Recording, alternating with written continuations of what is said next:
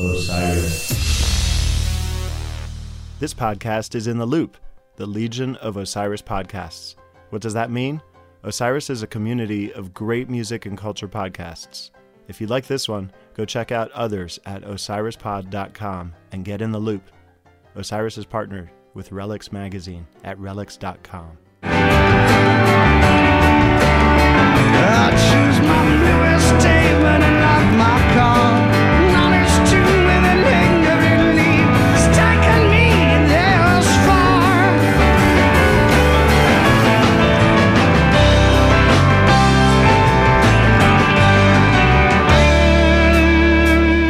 Welcome into episode 52 of the Bluest Tape. I'm Harvey Couch alongside.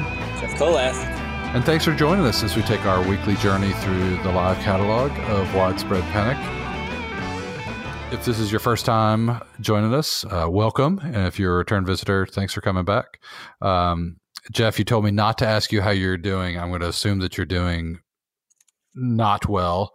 But in the future, from now on, just let me know if that's not the case and you're actually doing well. So, um, Um, Sure. Well, I think one of the things we do need to address is how, how well we did in our uh, NCAA So well. tournament picks.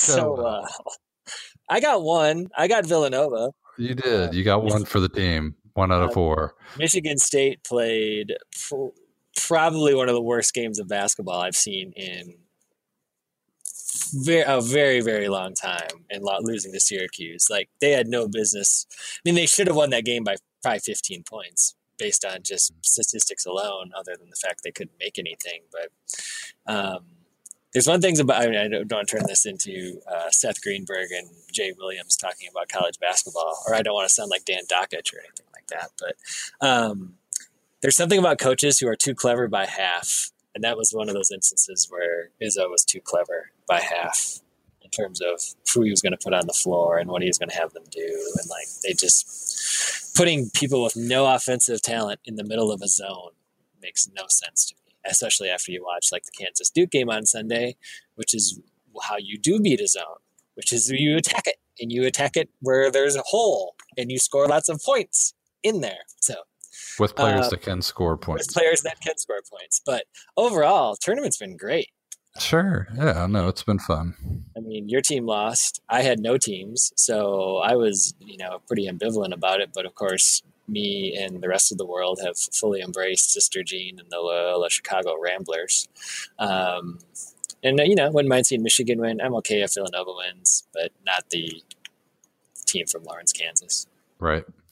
Yeah, it's been pretty entertaining, and you know the the region in um, in the South, obviously for for Kentucky, just opened up like you know the Red Sea after the first weekend, and that to me was just clear that that was that meant it was not going to work, not going to happen. You know, when you start reading articles after the first weekend of people saying, you know, should Kentucky fans be you know embarrassed of a Final Four trip?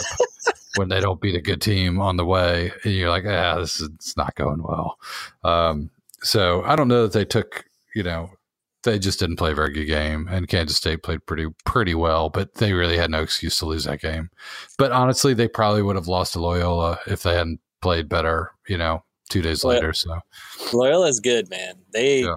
those kids can play, and like with everything, anything involving a team like Kentucky, immediately my first thought was, "Oh man, there are a lot of heartbroken scalpers standing outside of that arena in Atlanta who thought Yeah. they were going to make serious bank that yeah, night." when the when the blue wave came down on on, on oh, Friday. Um, Oh. yeah, th- those guys, and I think you know probably CBS, CBS. was a little disappointed too. But it Uh, sounds like the ratings have been really pretty good for. I mean, they're down over last year. It sounds like, but it sounds like the ratings for Loyola have been pretty strong. I mean, I think it's just because it, it's a great story, and they play. And they're they're a fun team to watch. They play basketball in a really, you know, interesting kind of old fashioned way, and uh, they're a good team. Maybe they'll take it home, but Villanova looks like the team right now. So It should be a fun weekend. Um, so we appreciate everybody's uh, willingness to to let us uh, to indulge us in in a little bit of a college basketball discussion. Um, we've got uh, this is part two of our uh, widespread uh, um, 20th anniversary of uh, of Panic in Paris, uh, 10 nights in the Chesterfield. So we did five nights last week, uh, the first five nights, and then they took two days off and then um, played five more nights. And so we're going to cover those five nights this week. Um, we also have the the second half of my interview with Jonathan Spencer, who was there on the ground um, uh, at the Hotel de Printemps and uh, the the Chest the cafe. It's a Chesterfield cafe. Um, but before we get to that, uh, Jeff, do you have anything good to share with the folks this week? Yes, I, am actually going in the, in the way, way, way back machine for uh, my recommendation this week, which is a record probably a lot of folks who listen to this podcast have heard. But we're going to go with uh, Odessey and Oracle, which is a record, uh, the second LP by the Zombies, came out 50 years ago this April. Um, and I have a. This is one of those records that at uh, at a record swap years ago. It was in the bill. It was in the room. I saw it from across the room, and before I could get to it, it was plucked by some mm, guy. Heartbreaker. And he and he carried it on the outside of his stack under his arm, like the rest of the day, or the you know the day meaning the next half hour, forty five minutes while I was there, taunting me the whole time. So um, I've never forgotten that. I could picture that guy pulling that record out and looking at it like, "What's this? This looks interesting," and putting it in his stack. And I've, if I knew him, I would never have forgiven him. Um, but anyway, I chose this record one because it's a fantastic record, but two, I am fi- almost done with my rewatch of Mad Men, and the song on side B, the third song on the, on the second side, "This Will Be Our Year," features prominently in the um, final seasons of of Mad Men, and it's a great little two minute song. Um, and listen to it actually last night before bed too, and it's just reminded me of how much I love that song and and this whole record. So.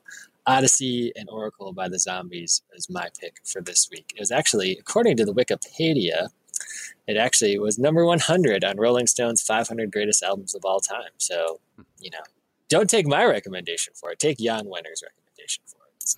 So, there you go. Um, okay, so mine is uh, well. So last week, um, obviously, you guys have heard a little bit about uh, the Osiris Podcast Network, which we're uh, a proud partner of. Um, one of the uh, the what, what are we? Uh, if we are part of the original group, what are you called? Charter. Uh, we're charter we're members. Char- charter members of the Osiris Podcast Network, and um, so I was in uh, Washington D.C. last week for work, um, and this this won't lead into political discussion, but well, maybe just a little bit.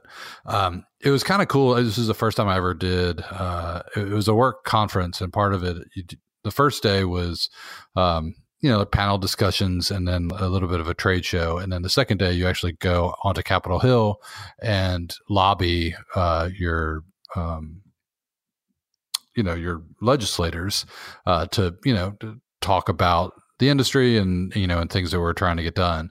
And i'd never done that before. It was kind of cool to do that. And so i spoke to my uh, or not specifically my senators but but members of their staffs um, because it's not a it's not an election year for either of those guys so they didn't have a didn't need a picture a photo op. But uh, but you know met with people from rand paul and mitch mcconnell's office. Um, and i will say I swear. I mean, I guess the guy at Rand Paul's office was was out of college, but I mean, he's literally seemed like he was 16.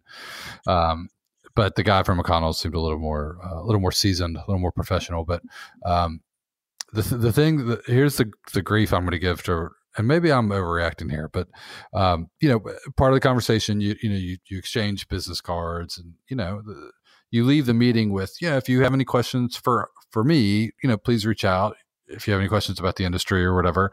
Um, and, you know, and they say, you know, if you have stuff that you need to ask us about or talk to us about, you know, or the senator, then, you know, give us a call, shoot us an email. So you do that. And then that night, I get, you know, the weekly email blast from Rand Paul's office. And I was like, I did not sign up for this. I'm not really that interested in what, you know, Doctor Paul is doing this week on Capitol Hill, but that seemed just a little like I, you know, I didn't think giving your card to, you know, a staff member after a discussion in in the in their office signs you up for the email list, but apparently it does. Rand Paul's office. Um, well, that should be an interesting uh, weekly email for you um, to sort of learn what's going on. I guess last week he was um, contemplating shutting down government about the time you were there. Right. Yeah. He, yeah. He'd already. Yeah. As as he is wont to do. Did you meet Andy Barr? Um, I did not. No, didn't. Uh, didn't have a chance to do that. So, um, anyway, uh, I don't. Again, not to digress, but one of the advantages of being in Washington D.C. at that time is uh, the you know the the Podfather, the the uh, CEO and founder of Osiris podcast network RJB lives in DC. So um, when I when I knew that I was coming up there, I reached out and you know we were going to plan to have lunch or grab a drink or something at some point while I was there, and it worked out that there was a really great uh, show happening in DC. Um, like the one night that I was free to do something, and so we met up. Um, at a place called the Hamilton, which is a really cool venue in DC. If you ever have a chance to go to see a show there, highly recommend it. It's really cool. There's like a a main level and there's like reserved like table seating and with a couple sort of like tiers so that everybody has a view of the stage and then there's like a standing room pit in the very front where you know there's like sort of GA standing room in front of everybody that's seated but everybody that's seated is kind of raised up a little bit so they can see over and then and then there's like a second level that has more. There's like a drink rail and then like some high tops and a bar behind that. And uh, it was just really cool. There's like lots of good sight lines and lots of comfortable places to be. Um, so anyway cool venue. And then we saw a band called the golden gate wingmen um, which is sort of a side project for a bunch of guys. And um, it is uh, john kay on guitar and vocals. Do you know him John Kay, uh, the guy from Steppenwolf? Not Steppenwolf, uh, John Kay Uh, from.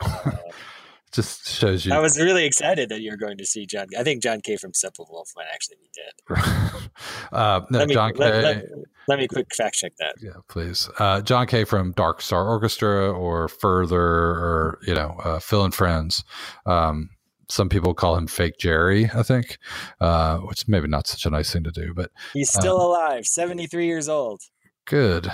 Well, we'll, you know, maybe we'll have a chance to see him next time. But um, John Kay, uh, Reed Mathis on bass, um, who uh, he was in uh, Tea Leaf Green, Tea Leaf Green, and Jacob Fred Jazz Odyssey, and his I think his project now is called Electric Beethoven. Um, uh, Jeff Chimenti from Dead and Company, and lots of different you know Rat Dog and other Dead things, and Jay Lane, who's also in Rat Dog and Primus and I think Further and stuff like that. So it's those four guys, uh, and they play as the Golden Gate Wingmen, and I think they just did a short like you know eight show tour. Maybe this was the first night of the tour. Um, and it was really good. I mean, it was mostly dead stuff, but they did some other covers, and I think maybe an original or two. And um, they just play really well together. And uh, they're all such good players that you know they don't have to play a lot together to be able to play off of each other. Um, and it was also kind of interesting to see like their approach uh, is like really different from like Joe Russo's Almost Dead. Like they really take a a more um, methodical approach. I mean, it was really more structured. A lot of the jams were kind of like structured like bluegrass, even though they were more kind of slower jazz. Although they definitely you know got going, but um, it was sort of like a you know you take four and I'll take eight, and then you take eight, and you know everybody taking a turn, which is really sort of I guess more in the bluegrass style, which is really you know the original inspiration of of the Dead, right? Um, so it's kind of cool seeing a different take on that. Uh, just you know a different uh, way to interpret that great music. So uh, that's my long story short. I got to the end here. That's my recommendation this week is the uh, Golden Gate Wingmen. Um, I know uh, there's a live recording from the show that I saw up on the archive, and I and I saw, you know, like the next couple nights are up there when I looked, you know, a few days ago. So, um, really, really enjoyed it. It was a great, um, a great show, uh, and um, highly recommend if if they're around, check them out. And uh, if you're looking for something new to check out that's sort of dead inspired, um, check them out on the archive Golden Gate Wingmen. I uh, you I mean mine was just a simple album recommendation, but you put over a band, a venue, uh, a style of music, a, a member of Congress, a city. I mean, man, that was really good. Nice Yeah. job. And and also really enjoyed hanging out with the folks from from Oh, and- Yeah, that and and our podcast hosts too. Right. Man, Yeah. No, it worked out well. So I got um, harder. Not- it's homework, Jeff. Come on. Not not good, Jeff. Uh, We actually we talked about some good ideas about some crossover podcasts. So uh, maybe look for some of that in the uh, in the coming months. But um, anyway, it was good times. Good. Let's talk about. Let's get into the music. Let's not talk about it. Let's get into the music for this week. We've got five shows to play tonight. We've got section selections from each one. First thing we're going to do is play a little selection from uh, the first night of the second five nights, March 24th, uh, and then um, we're going to go straight into the, the second part of my interview with Jonathan Spencer, who was there uh, to talk a little bit about the shows and the experience and what it was like on the ground there in Paris. Um, so first things first, uh, March 24th, 1998. Uh, one set show at the Chesterfield Cafe in Paris. We'll pick things up about halfway through the set.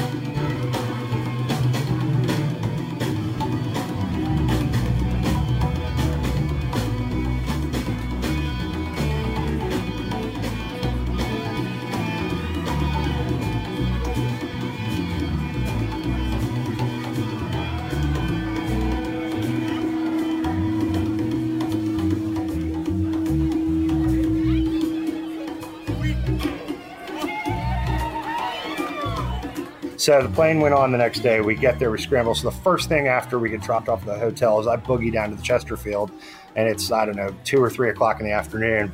And uh, I walk in, and sure enough, I found Mary and Natalie, the nice little helpers.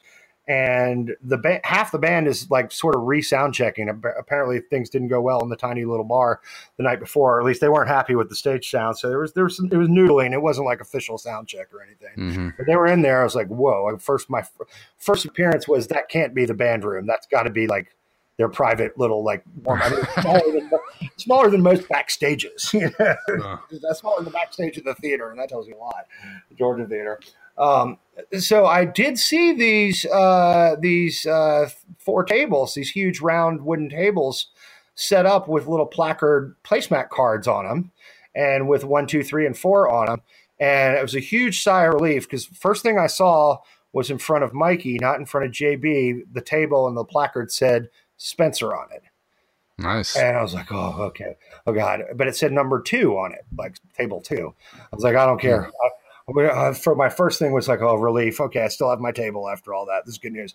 And then immediately my 23 year old mind was like, wait a second, who the fuck took my table one? who took table in front of Ta- Table un. who the fuck stole my table one? My voice went that high when I was pissed, you know. And uh, and I look on table one and it says Der Dermashin. I you know I'm like oh, D, Demet, Demetrian. I was like, who the hell's Demetrian? I was like, I never heard of Demetrian. Hmm. Of course, rest in peace. This would be Mr. Phil Demetrian, Paris Phil, that Mm. many of your listeners, I'm sure, got to know over the last 20 years and was a very, very close friend of mine. I stayed with him and Marty at least a dozen times in Paris in the years subsequent to the Chesterfield. But Mr. Phil was, you know, he was kind of a uh, man of all seasons, man about town in Paris with a lovely, lovely wife, an American in Paris. And he wrote occasionally for Relix or um, various you know magazines. I think his last article had been like 1989 in Spin magazine, but it didn't really matter. He was just cool enough to get in everywhere and anywhere he went. Uh, and you know, lived in Paris and wrote about the classic rock scene and loved Panic. So, if anybody was going to uh, Get squeeze table me out, one. right? anybody's going to squeeze me out of the number one table, it was going to be Mr. Mr. Phil Demetrian. And I'm sure he said, we joked about it years later, uh, well, actually, only a couple of years later. He, he was like, he walked in for sound check on day one and was like, who the fuck is Spencer at my table? He's like, nah, that's my table. I'm the first Parisian to even know about Panic, and I'm a freaking writer. I get that table. So, anyway, through some uh, diplomacy that I couldn't be a part of, Mr. Phil got number one table, as it should have been, and I got number two table.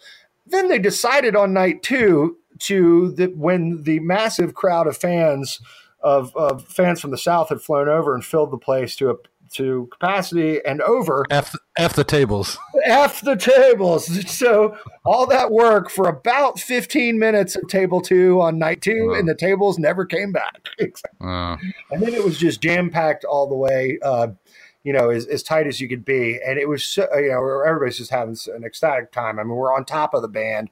You couldn't, you know, I mean, to the point of spilling beer on the monitors. I mean, there was no, the stage lip, uh, the lip of the stage couldn't have been more than eight inches. I mean, it was nothing. And, Mm.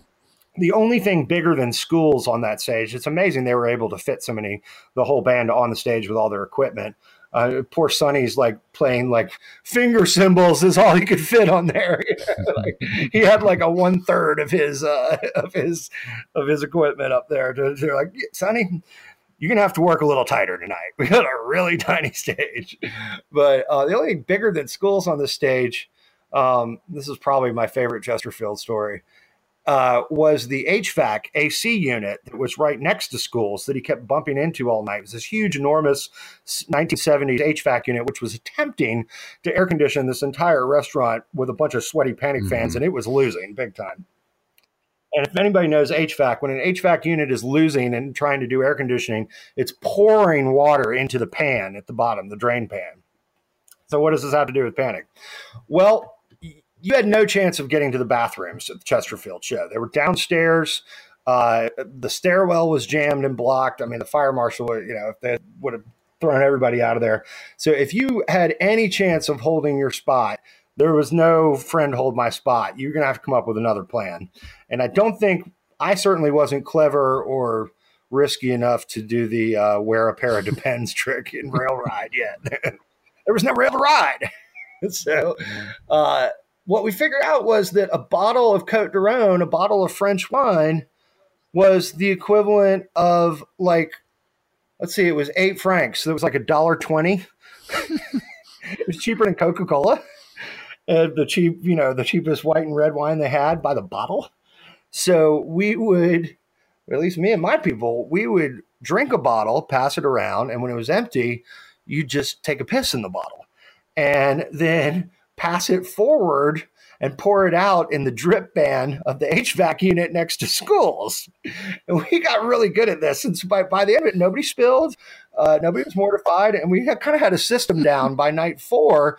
It was drink a bottle, pee in the bottle, and don't mix the two up, right? You know, make sure that's a pee bottle. Oh my god! and uh, uh, Dave totally caught our game and saw this going down. And you know, it, the pan is like a foot from his feet, and it's the only. It's the drain pan, and we're just pouring piss in it all night, and then passing it back and wrapping silver foil around it to let everybody know this is the piss bottle, not the uh, not the not the wine bottle. Um, God, it was great. I I uh, I still have um, my parents, as they get elderly, they were moving houses recently, and I was, you know, one of those going through old stuff in the loft, and I found super eight millimeter, no sound, black and white video that I took from the front row, which oh, I've never get done. out! No lie. Now, well, no, that's true. I developed it, but I've never watched it. I've never seen it. Mm, Um, I dropped it because it was hard to get Super 8 developed even back then. And Right. you, know, you literally got, I think, six minutes on a roll Uh-huh. that cost, the roll cost like 40 bucks back then. So it was not cheap, but it was, you know, it looked super badass 1960s, early 70s, Super Oh. 8 millimeter. And this was front row right in JB's face. And I think they actually told me to stop filming after like the second night that I did it, which would have been night three.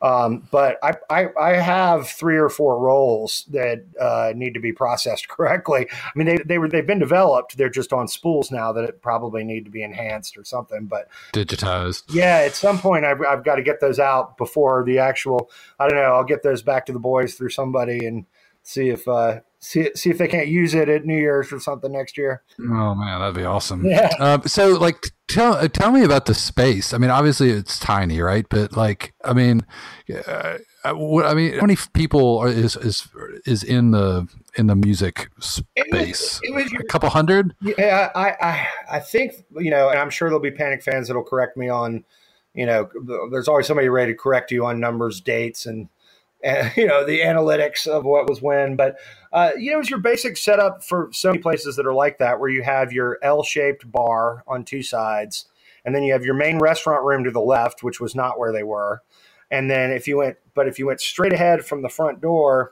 um, there was this kind of you know after the bar so the bar's in the back so past the bar so you're in the front door then the bar and then if you keep going there's this little what i would call like a side room or a banquet room um, that had a teeny tiny stage i mean uh, I'm- don't know uh, where all your fans are from but not that much bigger than like maybe eddie's attic in atlanta uh, Okay. or uh, just a you know def- definitely smaller than the 40 watt in athens um, yeah, I would say just a little under 300. I think they probably pushed it over 300 every night, but I think capacity Mhm. was probably in the 250 to 300. Um, So, what were the what were the days like? I mean, I, did you go to the Chesterfield at three every day, or did you guys do some you know Yeah, sightseeing, or did you see the band, hang out with the band? I mean, what was the what was the days like in Paris? well, yeah, they were all, the band was already in that era was already in the don't stay anywhere near the venue thing that they still do to this day. You know, they're out of there. So they, I believe I remember I went there once, but they had an apartment that was, uh, you know, 10, it wasn't anywhere near there. It was 10 minutes away. If I, Mhm. believe I remember a totally different arrondissement.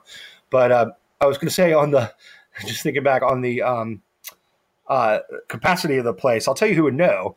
This is just something that anybody who was at the shows would remember really well um, because we made a drinking game out of it. The uh, the doorman, because everybody did have to line up to get in, um, and I was lucky. Even though they took my table number two, that formerly was table number one, uh, Mary and Natalie made sure that I had a plus seven and I didn't have to wait in line every day. So even though they took my table, so I was able to not have to do the line, which was great. Mm. Um, but the doorman looked, this is what everybody will remember, he looked exactly like a clone of Schools.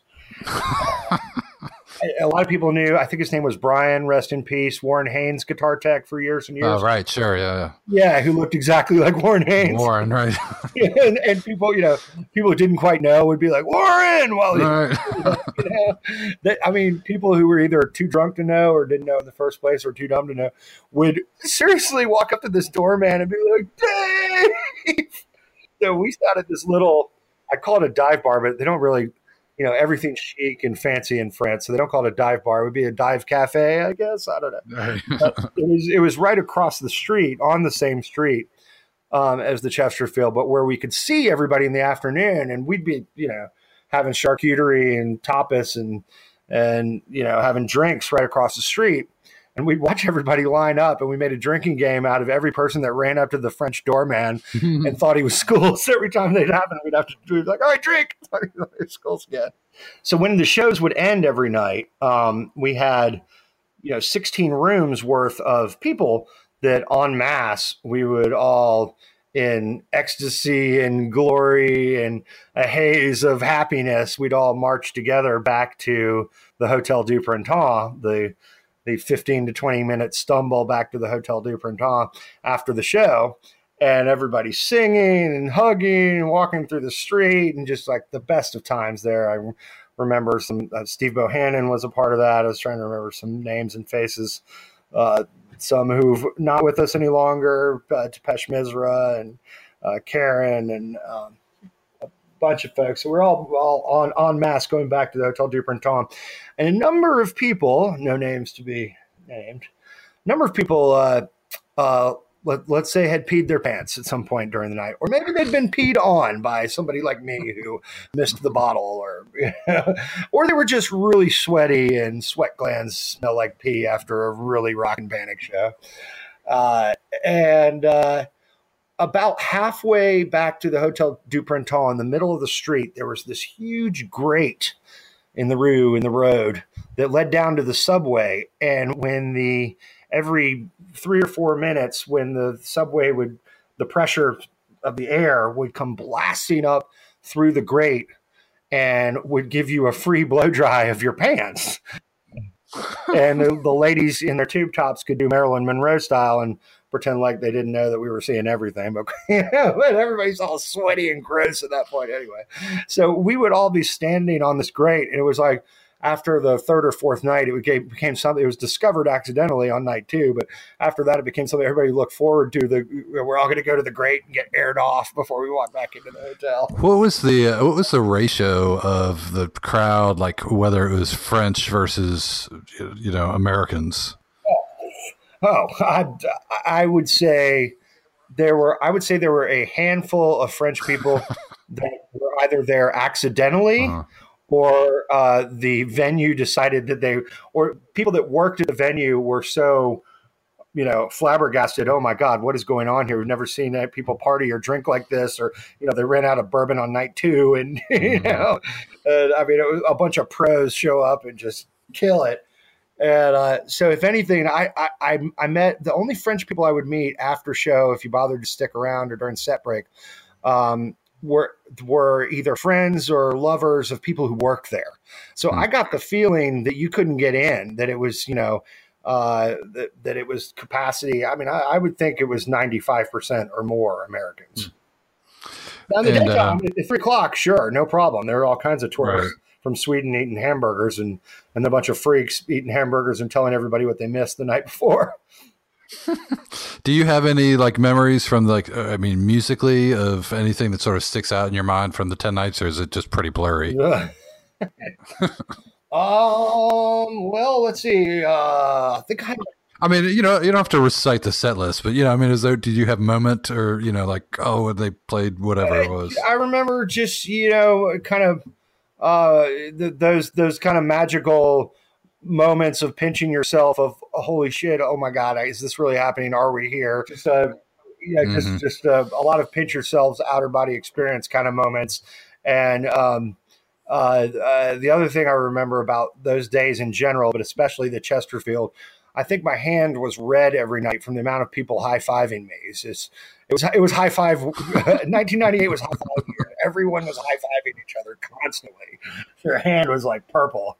Uh, now this is while the show's Oh, going sure, on. It's yeah. high five, high five. Well, It's pretty ama- amazing when you go back to uh, listening uh, because I've been sort of going back to listen to some of the tapes of the shows, and it's just like you can hear because it's so Yeah. small, you can hear the folks talking, and it's just like, and then you hear reactions when the certain songs start or whatever, and then I think I don't remember what night it was, but there's a. Um, there's a Going Out West Dream Song encore, I think, and it's like the Going Out West is so rowdy. I mean, just like you can just everybody singing every every line, and then Dream Song starts, and you hear shh shh shh shh, quiet, quiet. and it was like it was pretty that was pretty awesome. I mean, you still hear people like drunk people talking, but like generally the volume of the crowd goes down. So Got it. Yeah, yeah, yeah, yeah. Well, well, the, the dudes all get fired up for everybody gets fired up for, for going out west, but the dudes speak. yeah, the audience the dudes speak on going out west, and then the gals have their say with, the, with the lovely. What'd you say? Was it vacation? Was uh, it was Dream Song. Dream song? Okay, yeah, yeah, yeah. Exactly. yeah. Um, so, um, did you c- then come back to? Were you in Athens for the Panic in the Streets thing? I was. a couple weeks later. Okay. I was. I I actually spent 36 hours spitting a whole pig on Washington Street in front of the Boar's Head and slept in my white Bronco too. Uh, Nice. cat naps. Um, are I, I had I formerly hosted open mic night uh, at this barbecue place on Baxter called Wishbones that burned to the ground that I didn't do, but somebody did. It was a great place. We had you know, string cheese there and uh, just all kinds of all kinds of great memories. Larry Keel and Colonel Bruce all the time, and David Blackman, and um, it was it was a good like bluegrass classic rock kind of hybrid joint. Um, and so anyway, that had burned down recently before uh, the gig, uh, before Panic Light, Light Fuse Get Away, Panic in the Streets. And um, so yeah, I took a kind of in memory of Wishbones, I took a pig and and and spit it in the street. Nice. Um, I think I had to sell that Bronco um, a couple a week later because uh, I think somebody peed sleeping in there. I really had a pee problem. seems to be a I got over that. Apparently, I had a pee problem. seems to be a recurring theme here. Um, I had to go to Salvation. I had to go to Goodwill and Salvation Army and replace a lot of friends' couches. you know, there's only, there's only so many flip the cushion times you can do before your buddy gives you the look like, no flip the cushion this time, Jonah. No, new couch time, buddy. New couch. so, um, so you're now in in LA doing doing the the acting thing. When did you leave Georgia to to go out west? Yeah, I uh, I moved to Los Angeles in 2003. Okay. um, and took me a couple years to get going out there. I I, I worked um, under a pseudonym at a talent agency and did not act at all for a couple of years, um, just to kind of see how the the wheels moved and you know the wizard. I was about to say the wizard behind the sleeve, but that's not the right. The wizard behind the screen, right? See how all the bells and whistles work behind the screen, and um, and which was great because that made me not intimidated by anything of the industry and kind of know how it worked before I battled it as an actor two years later. Um, and I had a lot of success in commercials pretty quickly.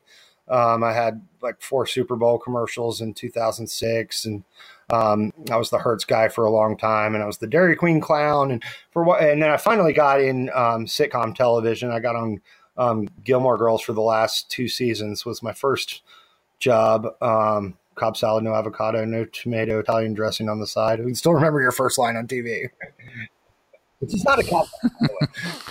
I mean, looking at your IMDb, I mean, it's really pretty impressive. Like the the titles. I mean, CSI, Gilmore Girls, Mad Men. My name is Earl.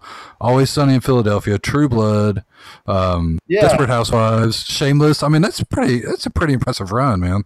Yeah, thanks, man. You know, it took a while, and I, you know, you don't you don't mention the the the thirty five you didn't get for everyone you did get. Acting it's it's really like a job interview on audition is. And uh, if you're booking one out of 35, you're doing really, really well. But it's kind of the only job in the world where if you went on 34 job interviews and you got told no 34 times in a row, you'd probably switch careers. Mhm. one out of 35 and the irs actually considers it a job interview too which is helpful but if you um if you if you book one out of 35 in Los Angeles, you're doing phenomenally well. You're doing great. And um, yeah, yeah. So I was, you know, I'm really proud of even the smallest, even customer number four. It may seem like nothing, but you know, I busted my ass 34 other times to get that customer number four.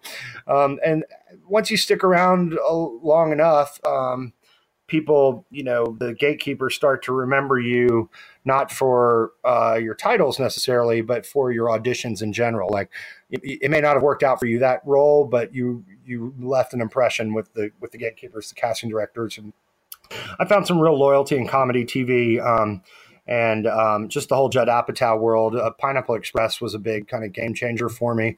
Mm-hmm. Um, I've got the first couple of scenes in the movie, the black and white, with uh, Bill. It's me and Bill Hader in a flashback scene, and you can Google it. anyway. it's, it's, pretty. It's pretty fantastic. If you yeah. don't recall, definitely check it out. So that honestly, that led to Always Sunny in Philly, and um, uh, David Gordon Green and Danny McBride brought me back for vice principals. It's all the same kind of team. That's a, a little clubby in the right way. Um, so I've been I've been very uh, very very fortunate to have that. I've actually been away from LA for a, a little bit. Uh, I'm personally recovering from a spinal cord injury right now, so I'm um, I'm staying with my parents in Sandy Springs in Atlanta, Georgia. But uh, the prognosis mm-hmm. is really good on that, um, and I should be back in Los Angeles uh, this fall if everything goes great. I put it this way: uh, five weeks ago, I took my first steps, and uh, now I'm walking without a walker. So things are things are moving. They're moving along. It's just uh, nerve damage takes some time, and you, you never know exactly how much time. But um, it's been great. It's been it's been a good like forced reflection point in uh, my early 40s. You know? Sure, yeah, yeah. But I am uh. excited. It'll be like this. It, will be like chapter two going back to LA. It won't be. You know, LA moves so fast. Uh, it's never the same. You know, none of the restaurants are there. None of your friends. They all left. You know, everybody. It's one of those towns that three months is three years, and the people that are left uh, never. They never remembered that you left. They go, Spencer, where you been? I haven't seen you in a while. but they're thinking like a couple of months, not a few years. So, right. um, yeah, it's been nice to be back in the South for a little bit. Um, you know, loving and leaving and all those trials of life, but I'm I'm excited to to get back to where I'm supposed to be and get back on the on the Hollywood scene this fall. Awesome. Well, um, I really appreciate your time. Is, is, there anything, anything you wanted to to share that we didn't? I feel like we you did a lot of sharing. Yeah, man, if there's anything we missed. Feel sorry, feel sorry for that. I gave you so much uh, time. You've got to spend chopping this down now, but hopefully you got some good stories in there. I'm just looking at my sticky notes to see if there's anything spectacular that I missed. Um, um, what did you What did you do the two days uh, in between the the five? You know, it was like they did five nights, two nights off, and then five nights. So what did you do the two days between? That shows? is an excellent question, and I'll let your very educated listeners fill in the blanks for the part that I won't mention because the real information is what I don't say. Let me say that that uh-huh. we ate for two days straight. And that's not just okay. because I was a foodie. That's because we hadn't had food in five days. yeah there were calories that needed to be made up for uh, on those two days off. Well, hey man, I really appreciate your time, and um, you know, hopefully we'll. Uh, we, it's twenty years. It's hard to believe, right? I mean, it seems like it wasn't that long ago. Yeah, but. it's just a pinch. I, I always try to keep starting a rumor that they're going back. Yeah, right. see if I get some steam behind it and make it, you know, self fulfilling prophecy here. But um, I, uh, the the bar's not called the Chesterfield anymore, but it's still there if uh, you know if, if John wants to go do a solo acoustic show, let's do it. It seems like they, uh, I mean, they're kind of primed for it, right? I mean, they did, I think they did three runs. They did the, the spring '98, and then they went back in in like late summer '98, and then they did a uh, like a summer fall '99. Yeah, I did all those. Yep, and then and then they were supposed to go. Was it in, in 01 late or yeah? I think it was in like fall of 01 that they canceled. It was like right after 9/11 maybe, and then. Yep you know, then Mikey got sick, and yeah. obviously, right before Mikey um, got sick, they were talking about going back. That's exactly right. Mr. Uh, Phil had, but they're time. I mean, it's time to get back out there. You know, exactly. And you know, there seems to they're they're they're playing at they're playing at their peak, but you know they they're they need to make things different for their own sake to keep mm-hmm. themselves happy and interested. Mm-hmm. So uh, maybe it's time to go spend some money again. well, we'll be in touch when that happens. So. Um, Man, best of luck. Uh, I hope you hope you you know your recovery goes well, and uh, we'll look forward to seeing you on a, on a show uh, on your local you know on on TV near you soon. You got it, man. Thanks, Harvey. Good luck to you as well. And uh, yeah, I'll be when I'm selling hotel rooms. That means it's happening. All right, cheers, man. Thanks, Jonathan. Night number six from the Chesterfield Cafe, March 24th, 1998. Uh, just before drums, Gimme, and then Impossible. Uh, really nice jam uh, out of Impossible into drums. Um, the post drums from this show is, is pretty good too. Gilded Splinters, Tall Boy, Roberta, No Sugar. Um, but it, it's sort of th- this this show. I think is is it's what I've always wondered what, what they did with their two days off because this show is is I wouldn't say it's a didn't say they fell down into the valley or anything like that, but it's definitely not as strong as the five that preceded it. I think the first, I think overall the first five are better than the last five. Um, but Harvey always gets the best picks. um, but when we do, when we split things up like this, so um, that's just how it works. Um, but anyway, we'll uh, charge headlong into shows seven and eight, uh, March 25th and 26th, and we'll get it started um, middle of uh, the single set show on the 25th with driving.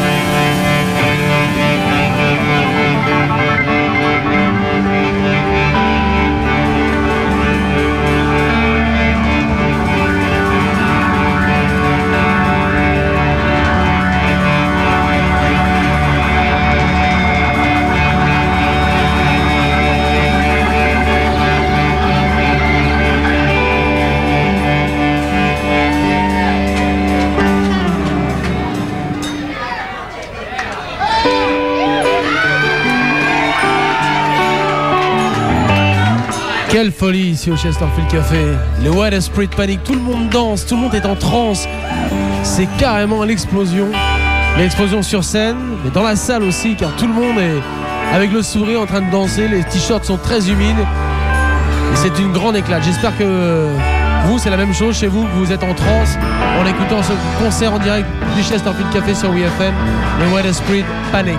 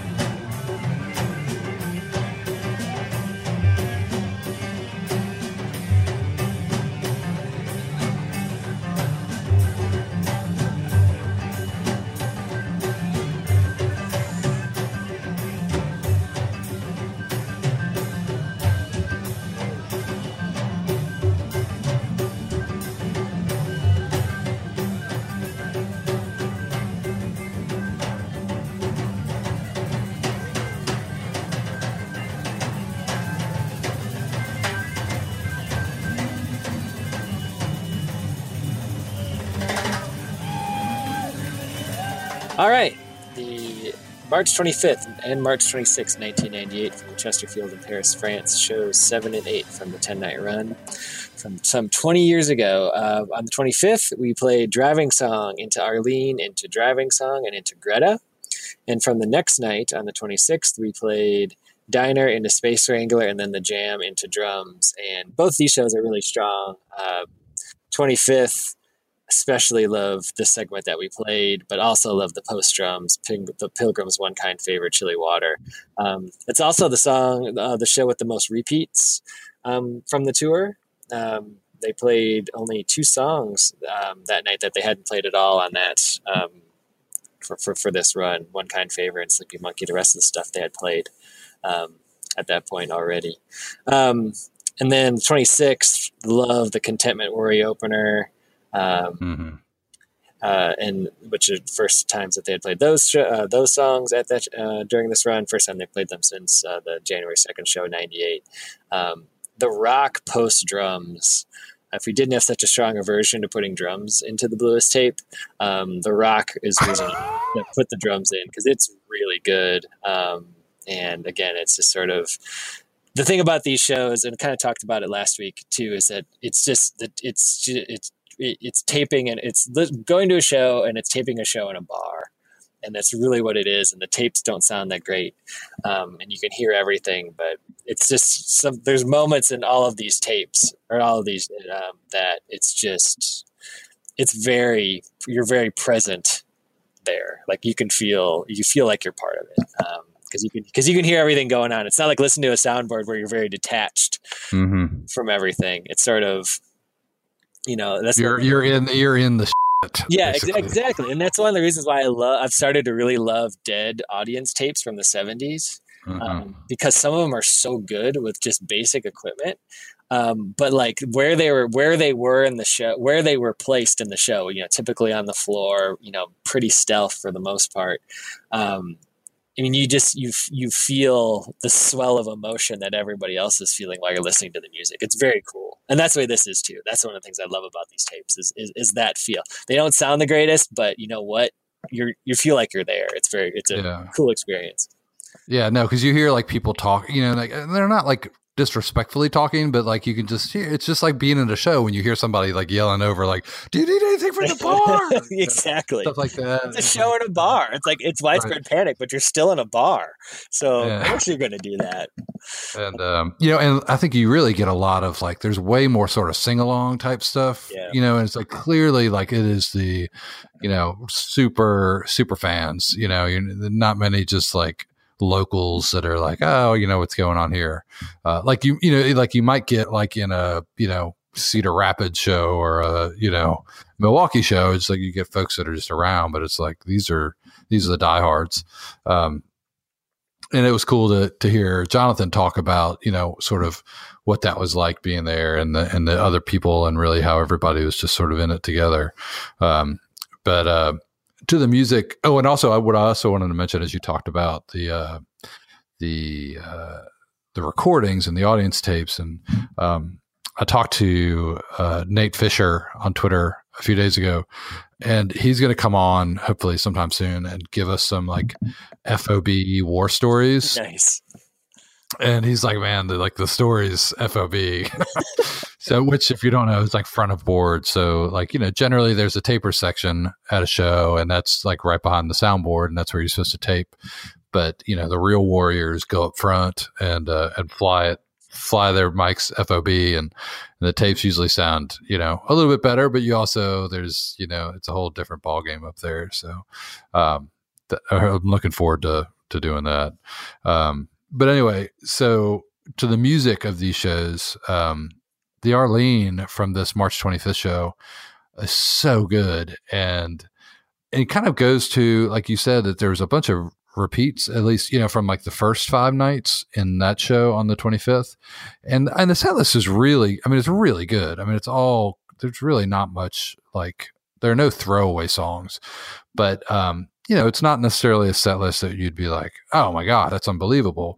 But, um, this whole run is just like the playing is so good. You know, it's not like, oh, it's not like a lot of shows. You'll look at the set list and you're like, okay, that's the sweet spot. You know what I mean? Like that's clearly where the you know the best part of the show, and that I don't think is the case in these pair shows. Like it's really kind of just you don't you have to listen to them to find uh the well they're not really diamonds in the rough. They're just like sort of the shining moments you know?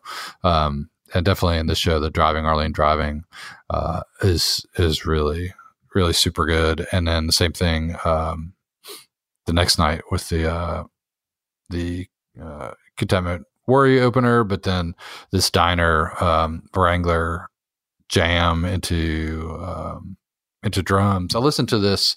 I mean, I, I, listened to this all like so much over the last few weeks. Um, but I listened to this, that segment specifically last night, and um, I don't. There were they were doing some. There were some themes in that jam. Like it almost sounded like Dark Star a little bit, but I don't. I don't know that it really qualified as a Dark Star jam. But it really sounded a lot like the Wrangler intro jam that they do sometimes, where especially with mostly schools, um, kind of you know playing the the um, you know the staircase of the chords like up and down like the the wrangler chords um, but they were kind of like jamming on that theme out of wrangler into drums uh, that is really um it's like peak panic to me for sure. I love um i'm not saying that it's not there but the dark star like dead dead teases and at panic shows are the thing that i think most fans can sort of talk themselves into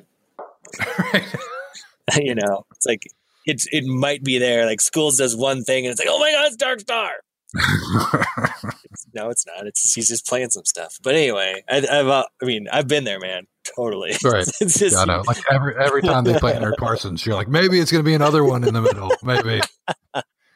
yeah, exactly. This yeah. time, this time this, they're going to bust it. This one time, they're finally going to do it. So, all right. Well, let's go on to the the last two shows, shows nine and ten from the Chesterfield run of 1998. Um, and let's get started on the 27th, just before drums, right in the middle of the one set show with Stop Go.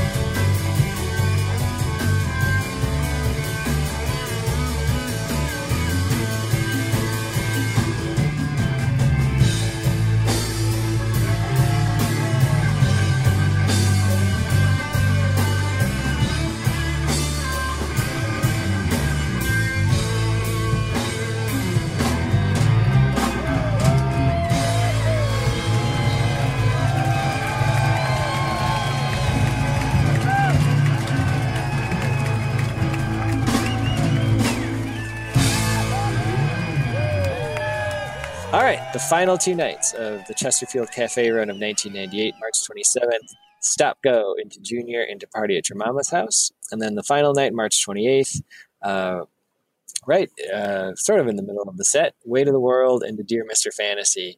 And we'll start, I'll start on the 28th and go back to the 27th. Um, we've talked about it off and on, but this Weight of the World, Dear Mr. Fantasy is great. Um, I think it might be the only time where I would have chosen a Weight of the World over a four cornered room Chilly pigeons Chilly. um, but it is it's really good. And the Dear Mr. Fantasy is great. And again, just being in that room, like this is people are clearly digging it. Um, the 27th is interesting because you talked about sort of like finding the sweet spot in different, you know, for, you can always find the sweet spot in two set shows, right?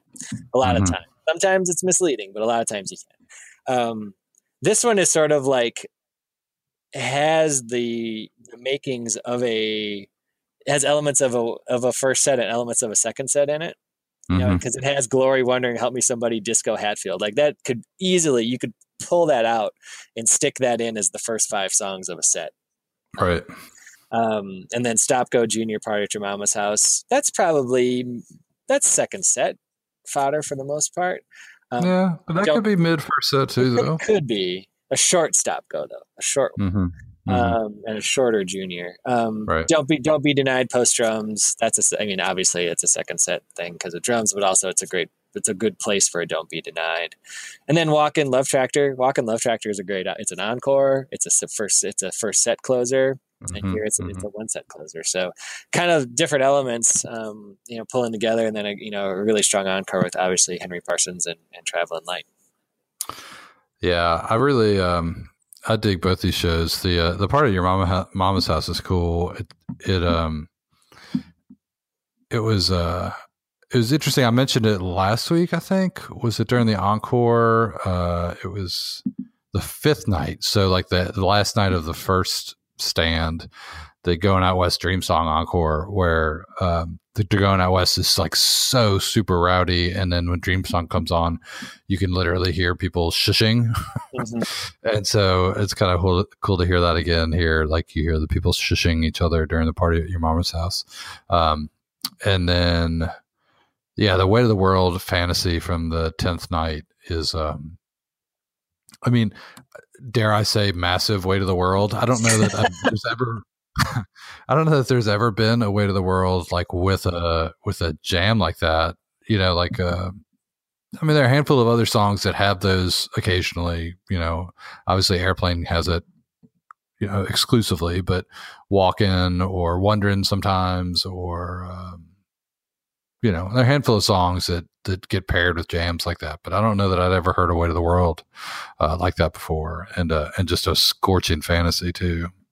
Well, it's a pretty organic one too. It's not like you talked about walking. Sometimes they'll play a song like walking, which doesn't have a jam out of it, and will like stop the song and then like jam after that. Mhm.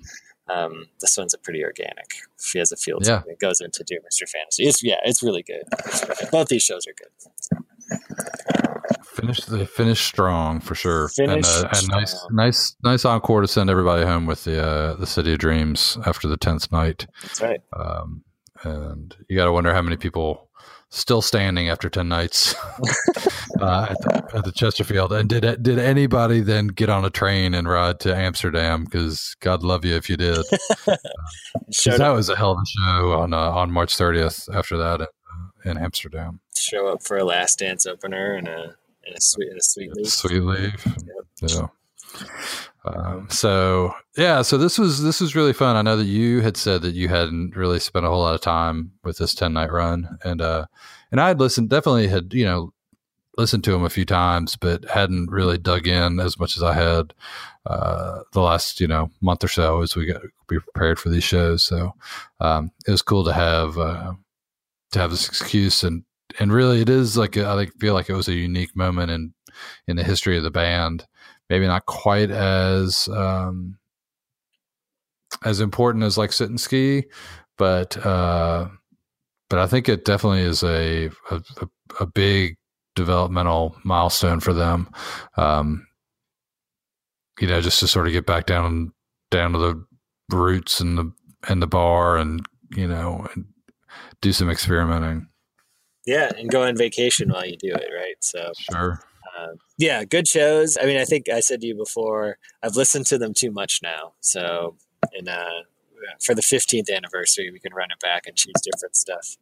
Um, but uh, but yeah, good shows overall. And I think if um, again, if you if y'all have the time, spend some time with the Amsterdam, Hamburg, and uh, London shows from the next the, the last three they do before they go home. We already played that massive diner from April 3rd, but um, that show in uh, Amsterdam on the 30th is pretty special too. So Mhm. good stuff overseas in early 1998. Absolutely.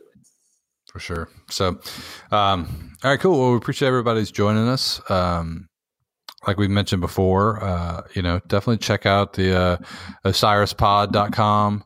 Um, lots of really great podcasts over there. And um, we appreciate if anybody came from there to here. Um, hope that you uh, stick around.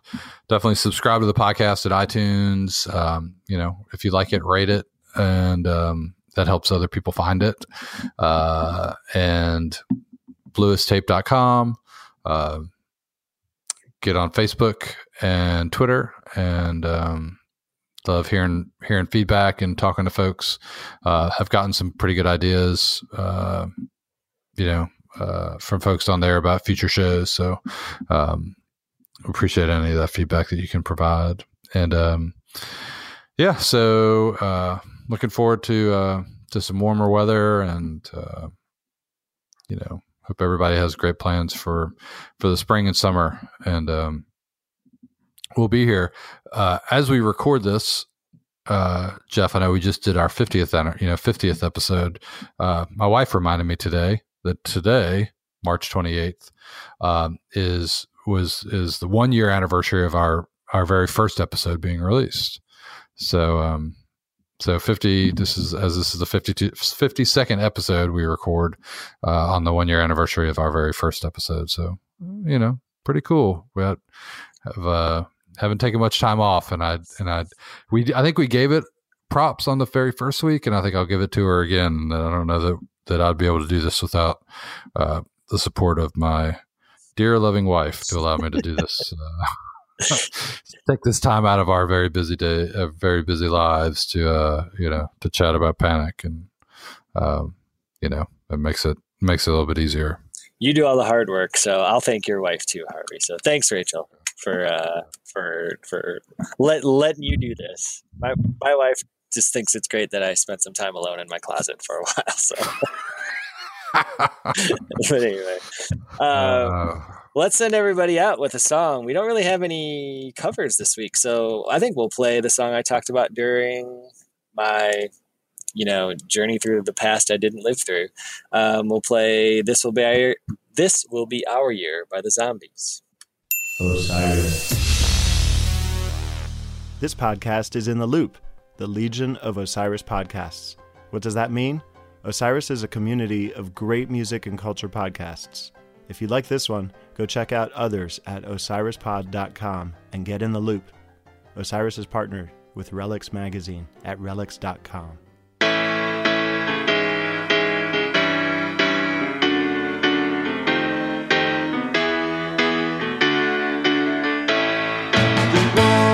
of your love's like the warmth from the sun. And this will be our year, took a long time to come. Don't let go of my hand now, the darkness has gone. This will be our year, took a long time to come. And I won't forget the way you helped me up when I was down. And I won't forget the way you said, Darling, I love you. You gave me faith to go on. Now we're there, and we've only just begun. This will be our year. Took a long time to come.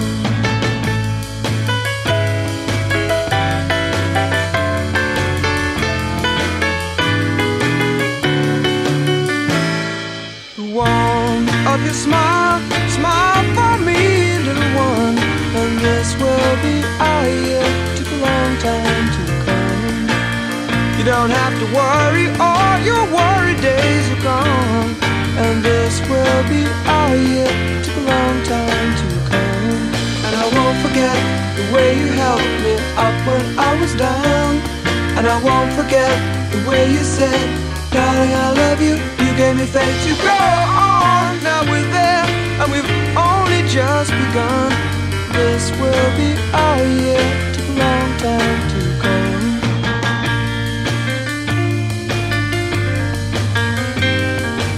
this will be our year. Took a long time to come.